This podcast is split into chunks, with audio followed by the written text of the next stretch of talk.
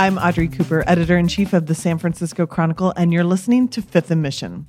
The state of California is looking at a state budget deficit of about $54 billion, meaning the state's expected revenue has shrunk by nearly 10% in just two months.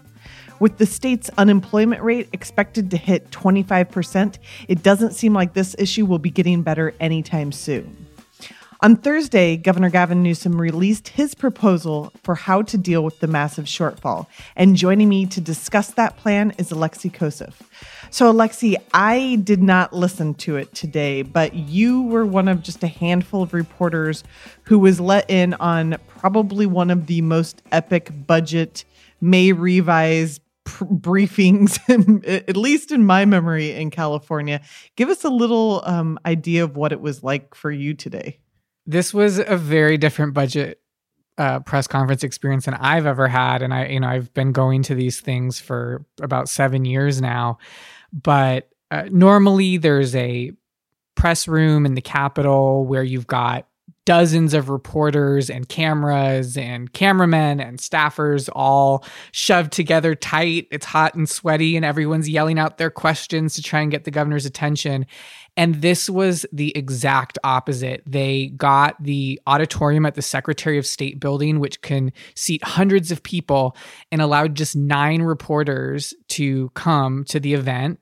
We were all socially distanced by several rows and we got a number. And one by one, we were allowed to go up to a microphone and ask our question about this big budget proposal that the governor spent uh, an hour laying out, and then his finance chief spent another hour going through just so we could understand all the details. I had to wear a mask, I had to get my temperature checked, and uh, worst of all, it was the first time in two months that I've worn a tie. So That's the worst part of that. I don't know. it all sounds pretty terrible. I mean, we're talking about a 22 200 excuse me, a 222 billion dollar budget. And I think people don't realize just how difficult in a very short amount of time that we give you because we have deadlines and you need, need to get something online, how difficult it is to sort through what's important from that. So let's try to break it down for everyone.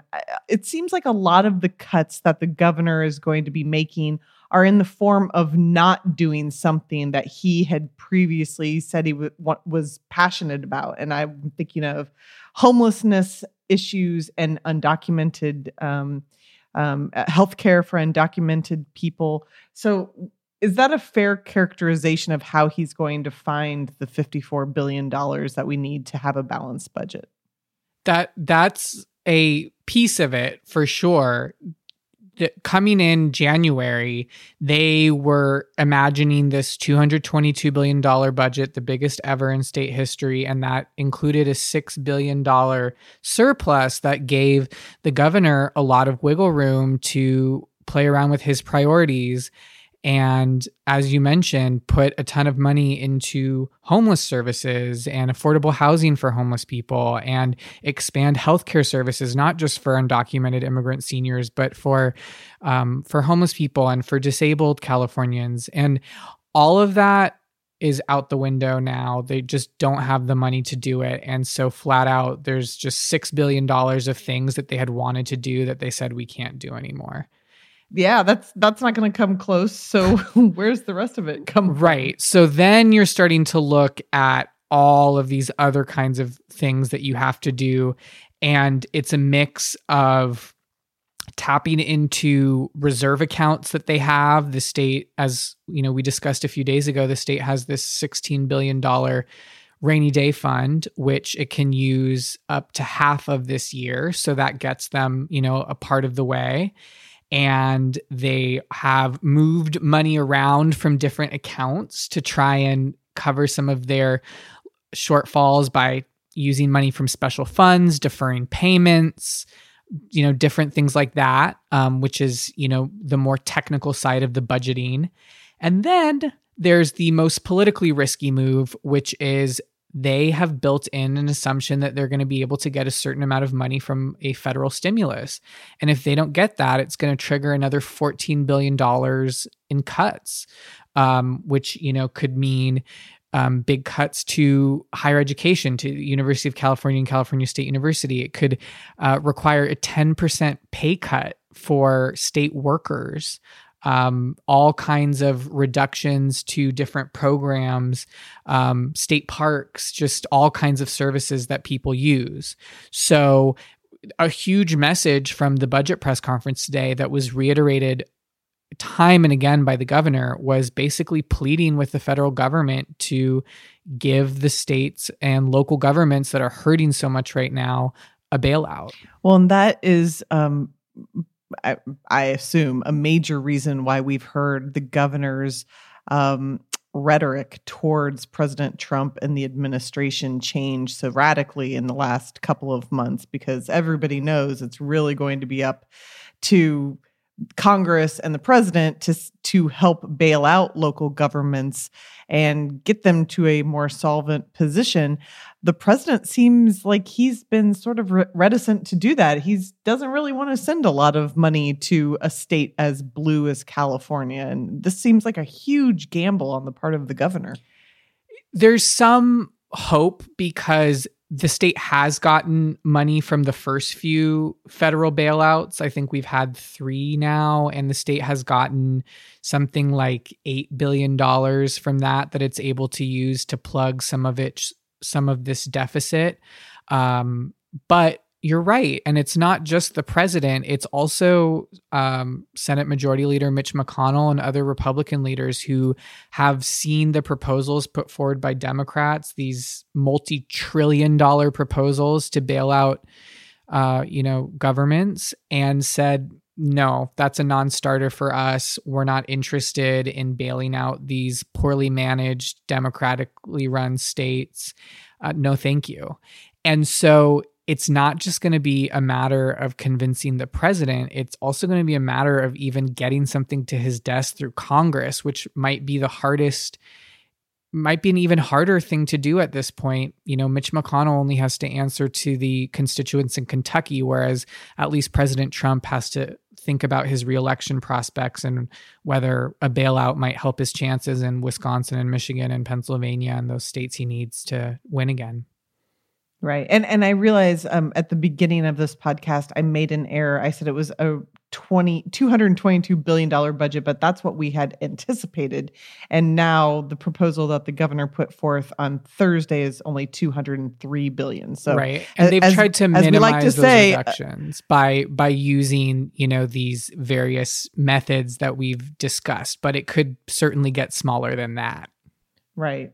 So, what one of the ideas that I read about in your story is the governor is um, redirecting some money that had been intended to pay down unfunded pension liabilities. So, is this a short term solution with just massive long term implications? It seems like this is one of those things where um, we're we're looking for short term fixes, but it's just going to be with us for a really long time. The pension debt is an eternal problem for California.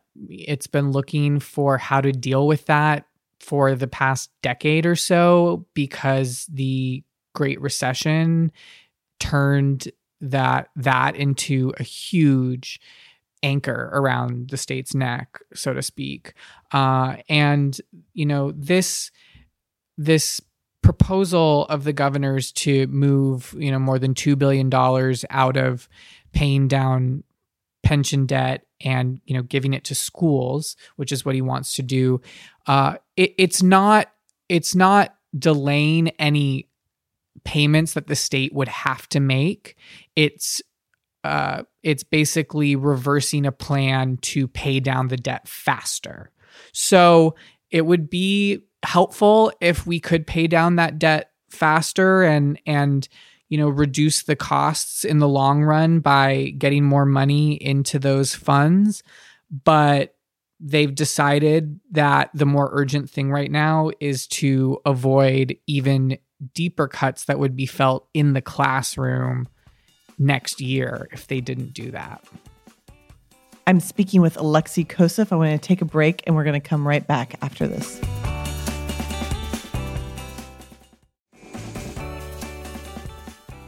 Well, let's talk about education funding. It, it always seems like it's one of the first things that um, that gets touched when there's a shortfall, in part because it represents such a huge part of the discretionary parts of the budget. So, what can parents and teachers and students expect to happen to their schools as a result of this budget? Yeah, it's a it's a grim picture. There's a constitutionally mandated funding formula for the general fund portion of the California budget, which is this big discretionary pile of money that comes from your tax revenue.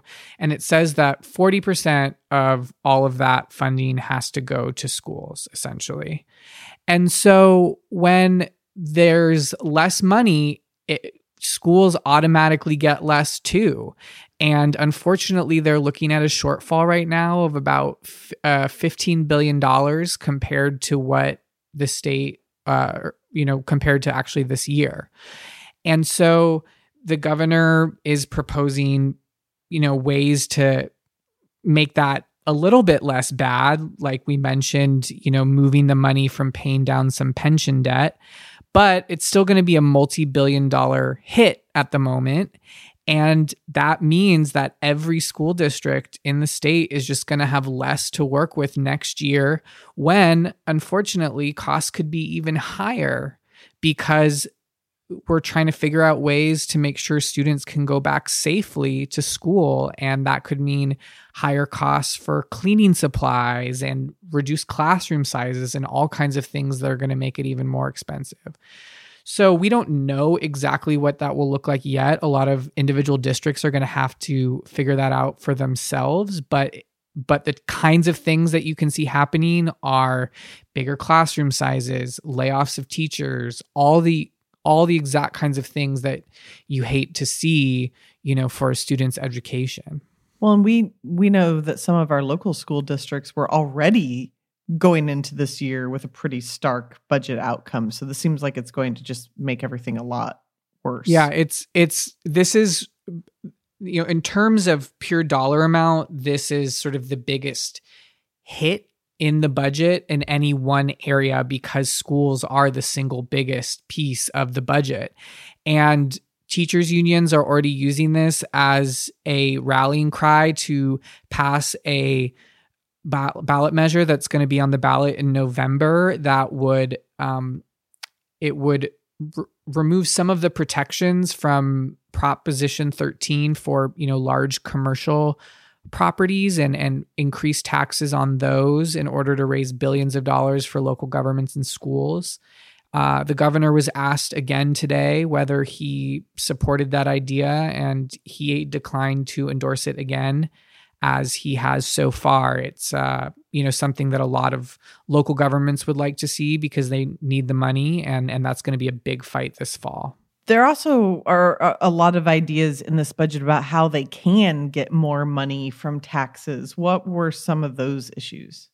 Well, the primary one would be uh, making some adjustments, some temporary adjustments to some write offs and tax credits that businesses get.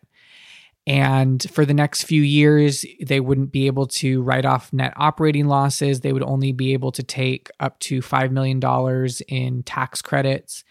And the, governor, uh, the governor expects that could uh, provide about $4.5 billion next year and another $5 billion in the two years after that. Um, so, again, not enough to close the the budget gap single handedly, but they're looking for any little place that they can um, that they can you know find additional revenue. Actually, the uh, that little um, vaping tax that I mentioned a few days ago is also it's in there, and it would raise about thirty three million dollars uh, next year, which you know would go towards Medi-Cal, the state's healthcare program for the poor. And again, it's a small amount, but the the state is looking for for any anything it can get. Yeah, that old terrible saying that we hear this time of year is a billion here and a billion there, and pretty soon you're talking about real money. uh, one of one of the other things I think is interesting is this issue of small business assistance. I mean, if we're if we're not going to allow businesses to write off net operating losses, it seems like it has the potential, maybe not to hurt because um, my understanding is it wouldn't that wouldn't necessarily apply to small right, businesses, right? Just bigger right, ones. Correct. But but even big businesses right now are struggling a lot. So how does how do they square those two ideas of going harder after businesses that we know are are struggling right now? Absolutely, and and you'll see that you know business groups are going to fight this. They're going to say this is exactly what they don't need at this time, but you know the the state is the state is taking a mindset that basically everyone is going to have to make some sacrifices right? So that's going to mean you know certain amount of cuts and certain amount of you know sacrifices potentially by businesses that are going to have to you know pay higher taxes uh, that doesn't mean it's actually going to happen and it could be pretty difficult to to get lawmakers to agree to something like that in a in an election year. Although i would expect you know the budget now only needs a simple majority to pass. So um, it's it's you know potentially a little bit easier than than it might otherwise be. But but you're right. I mean business the business groups reaction from business groups immediately is is you know, all right, well, there's all kinds of regulations you could be suspending. There's all kinds of red tape you could be cutting to help us get back to, you know, work faster, to hire people again. Let's talk about those. And uh, you didn't see a lot of that in the budget. Is there help for small businesses that are also struggling right now in this budget? There, that's primarily been something that the federal government has been doing, but the governor did put about $50 million in his proposal to enhance some of those programs for for businesses that didn't qualify for the for the federal programs. And it's interesting you you'll you'll see throughout this budget that even as we're talking about these cuts there's certain areas where they're still trying to spend more because they've decided it's a priority right now and that would be one of them another is is wildfire um, you know, wildfire prevention efforts, which obviously have become such a huge issue the last few years. So there's a couple hundred million dollars in the budget to hire more firefighters, to um, you know, expand the oversight of PG&E and other utilities, and um, you know, to do some other things like that that that they hope will prevent us from winding up with a um, you know a repeat of paradise.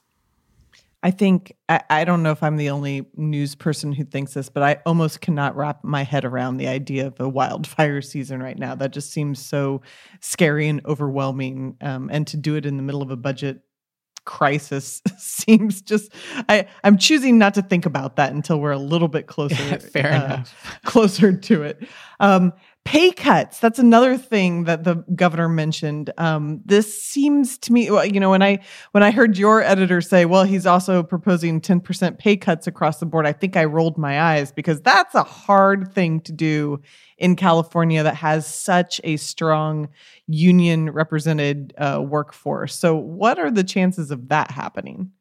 You are absolutely right. It is definitely a challenging thing to undertake because all of this is going to have to be negotiated with all of these different unions that individually represent these different employee groups. I think there's a couple dozen across state, you know, hundreds of thousands of state employees.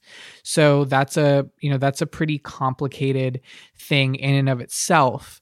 But um, if the governor doesn't get the kinds of reductions that he wants to see, there are, you know, more uh, there's hammers that he can wield involving furloughs and things like that that I know that unions will want to avoid. So there may be a little bit more willingness to negotiate on this to try and figure out a way to do it that their members can live with so that it doesn't, you know, become a matter of just losing this many days of work per week or per month. Mm-hmm. And then finally, we spoke earlier this week about um, some rent stabilization proposals. Did that make it into the governor's version of his budget plan? And and where are where are we on that? No, that was that was something put forward by Senate Democrats and this process now is it becomes a negotiation between the legislature and the governor's office and, and they have about a month to do it. So that's something that they're putting forward to be a part of the conversation. He spoke favorably about the idea. He you know he said it was interesting and worth considering but um, it's obviously not in his own proposal. So there's no way to say that you know it's even likely to happen you know that's that's just sort of another piece on the table. I mean all of this all of this again is is a starting point for these discussions because every single one of these programs that's you know set to be cut has an interest group behind it that's going to be advocating lobbying really hard to make sure that they minimize the damage as much as possible. And and they're not wrong. I mean there's you know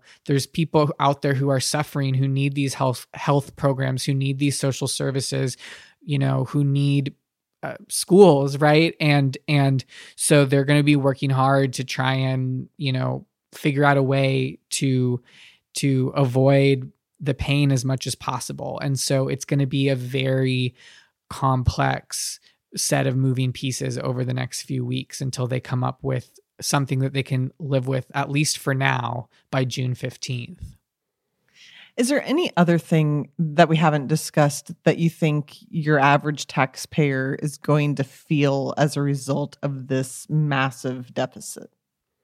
Well, I think, you know, for the average taxpayer, you know, the the you're going to feel it I mean, everyone is going to feel it because there's cuts in every facet of of life. You know, the the government touches on on everything. So, you know, if you have kids in school, you're going to feel it. If you ride the bus, you're going to feel it because there's transportation cuts. If you um, you know, if you like to go to your state parks, you could feel it because there's going to be, you know, operational cuts to to those potentially. Um, you know, there's just no matter what, you, are going to see it, and it's um, it's just a matter of how that all shakes out. Because if the federal government is willing to bail out the state at least somewhat, then the pain of those is going to be less. Alexi, thank you for enduring that very strange press conference today and coming back to report to us what went on. Thanks a lot. Thank you for having me. I'd like to thank Alexi Koseff for being with me today. Thank you to King Kaufman for producing this episode, and thank you for listening. Fifth and Mission is a production of the San Francisco Chronicle. If you like this podcast, please consider becoming a financial supporter of the largest newsroom in Northern California. You can sign up for a San Francisco Chronicle membership at sfchronicle.com slash pod.